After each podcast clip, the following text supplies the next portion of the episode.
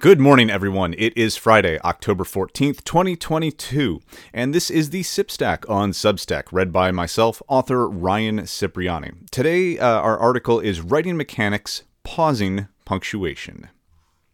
Slightly late edition this morning as I am prepping to record for my other podcast shortly. If you are at all a fan of aggressively average movies, you should consider checking out the B-Siders. We're pretty funny. Now, all that to say, some mornings are just an absolute crush of preparation, recording, writing, and editing. Before the 9 to 5 comes the 5 to 9. It's invigorating, but also demands a lot of focus and discipline. And some mornings that is easier to muster than others. So pour yourself another cup of coffee and crack your knuckles. It's writing time. And aside to listeners here, Today's article is about how punctuation is used appropriately in uh, the context of prose and specifically written language. That means that some of this is much easier to see illustrated on the page than it is to hear spoken out loud. If you'd like to reference the examples, of course, you can find the article on Substack under uh, the SIP stack. Um, all my articles are free, uh, so you know there, there's no worry about like getting hung up on a paywall or anything. It just might be easier to see some of these examples than to hear them spoken out. Demystifying language, pausing punctuation. There feels a certain peril to the punctuation of pauses and their proper implementation in prose, poetry, and some word for academic journalism that starts with P. All right, alliteration jokes aside, one of the most common questions I see floating around on writers' Twitter is Do you know how to use a semicolon? And it's a fair question. Periods, commas, dashes, and semicolons all seem to have pretty nebulous rules utilizing each effectively can help uh, dictate the pace and tone of a piece. The funny thing is, our mind instinctively knows how to read them, uh, each within uh, their the context of their own punctuation type. Yet when we try and write them, it introduces a host of questions. So we're going to shallow dive each and uh, take a moment to examine how the these punctuations should be deployed. So for today's writing demystif- demystification, we're doing punctuation. First, periods. The period is the simplest and least confusing of the pause punctuations. It comes at the end of a sentence. We talked a little about sentence structure in our examination of the split infinitive, but let's quickly review. A sentence is a series of words conveying a single thought. Grammatically, a sentence should contain a subject and a predicate, though in some storytelling and artistic prose this is not strictly necessary.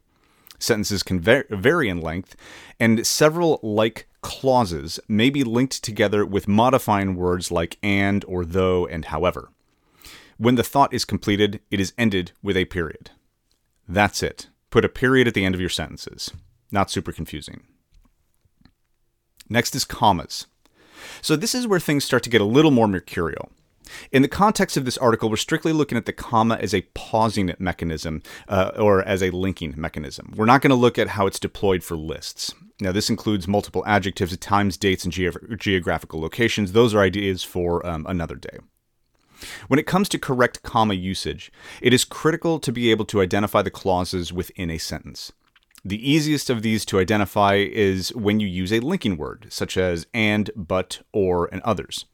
When using a conjunction, the comma becomes uh, the comma comes before the joining word.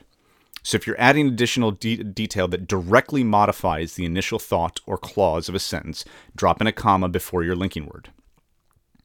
Commas can also be used to offset additional information to a sentence that is not strictly necessary. Sometimes this is confused with uh, correct parenthesis usage, but parentheses are typically best saved for more informational asides, such as dates, locations, etc. Whereas comma asides adds a more descriptive information that isn't critical to the sentence's key thought, but adds flavor. Think along the lines of, My robe, made from synthetic silk, had fallen off its hook and was crumpled on the floor it's not necessary that you know the robe is made what the robe is made of, but it helps you better picture how it might look crumpled on the floor based on its material. A comma aside helps with this. It's best to think of commas as linking tools. Now, in grade school, I was taught that commas were pauses in a thought, which led to some really unhealthy comma usage on my part. While we do tend to pause when we arrive at a comma, this is almost always an artifact of linking multiple clauses together. And if you want your readers to truly pause, you should be using a period. The great danger of linking too many clauses together with commas is the run on sentence, so be wary of this. Next item is dashes. For the context of this article, we'll be speaking to dashes as their use in asides and abrupt pauses, not to link words, which is actually a hyphen, or when a word gets cut off midway through uh, in, in dialogue, which is an artistic choice. Like commas, dashes can be used to separate out information in a sentence that is not strictly necessary. The difference between when to use dashes on either side of a separated thought versus commas is a little tricky. Dashes tend to be used when the presented information is considered more emphatic or even surprising. This is where dashes are more or less a matter of opinion than hard fast rules. You're still creating an aside. However, the information in the aside is likely to be of a more unexpected nature or something you really want to emphasize. If we use commas, uh, if we use our uh, example from before, uh, let's change a single word uh, and use dashes instead of commas.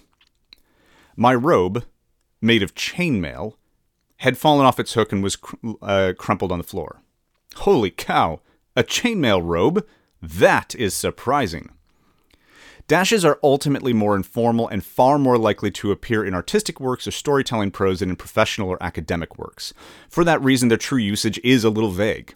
Just be careful not to overuse them. Otherwise, your prose will come across as halting and jerky. Just as we pause when we read a comma, we pause when we read a dash. We just pause a lot more, which ultimately slows down the pace. Final item semicolons. Goodness me, the freaking semicolon. Grammar's Rubik's Cube. Only I can actually solve a Rubik's Cube. Okay, so the, the, semicolon is not nearly as intimidating as it seems. It just has a very specific set of rules that require a little thought. I'm going to preface this by saying if you're debating whether to use a semicolon, you're probably just as well served dividing that sentence into two separate ones. That will lead to a quicker paced prose. But if fast pace is not necessarily your goal and you want to have those nice long cursive sentences, let's discuss semicolons. The semicolon joins two independent but related clauses in a sentence. In place of a colon and a uh, conjunction word, uh, or I'm sorry, in place of a comma rather, and a conjunction word. Uh, remember, we were talking earlier about and, but, or, etc. You're going to use a semicolon instead. Semicolons are often followed by qualifiers like however or otherwise, but this is not strictly necessary. It is important to note that if the two clauses you are joining are dependent on one another, if the first half of the sentence directly informs the latter portion, a semicolon cannot be used. The two ideas must be independent of each other, but related.